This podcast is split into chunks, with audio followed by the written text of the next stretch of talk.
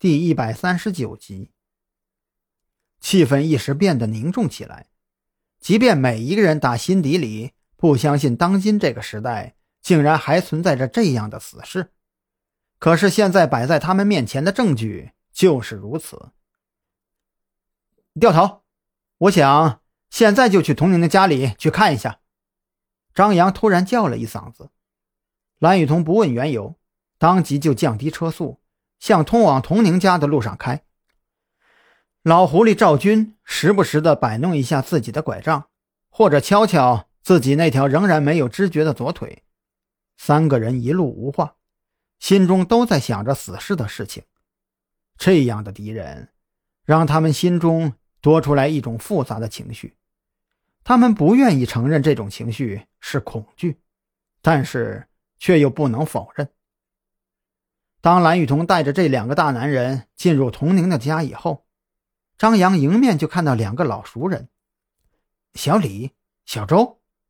张扬有些意外：“哎，张先生，哎，你好，赵队，你也来了。”小李的眼神不自觉地看了赵军的左腿一眼，但马上就收了回来。这里一直都是你们两个守着吗？张扬进门以后。在玄关处看到了两个地铺，心中已然明白了什么。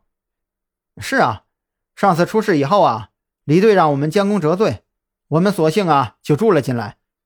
小李笑呵呵地说道：“不过你们放心，我们两个的活动区域啊，最多只有这一小片地方以及厕所。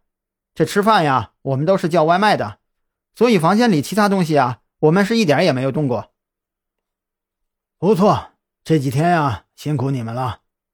赵军笑着点点头，继而整个人都靠在了墙上，指着里面对张扬说道：“进去看看吧，希望啊能发现点什么。”张扬轻轻点头，随后一个人走了进去。进入客厅，他第一感觉就是这个客厅整理的非常整洁，整洁的有些变态。这房子干净啊。也分好几种，有些人家里啊整理的非常干净，但是给人的感觉呢却是很温馨。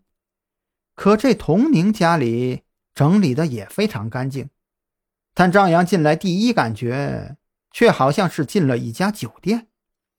这个房子里的一切都给人一种近乎变态的和谐感，柜子上一尘不染，但与此同时。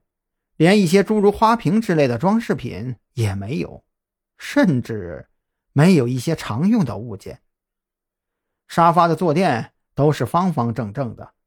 张扬不知道是不是真的有人喜欢这样的坐垫，他只知道酒店用这样的坐垫是因为方便整理。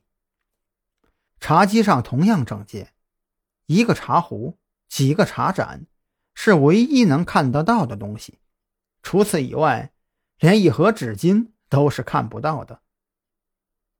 厨房里也是如此，锅碗瓢盆一应俱全，可这些显然也都只是摆设。张扬只进去扫了一眼，就断定那里面的东西根本就没有被使用过。此外，这房子还有一间卧室，一个书房。书房就不用说了。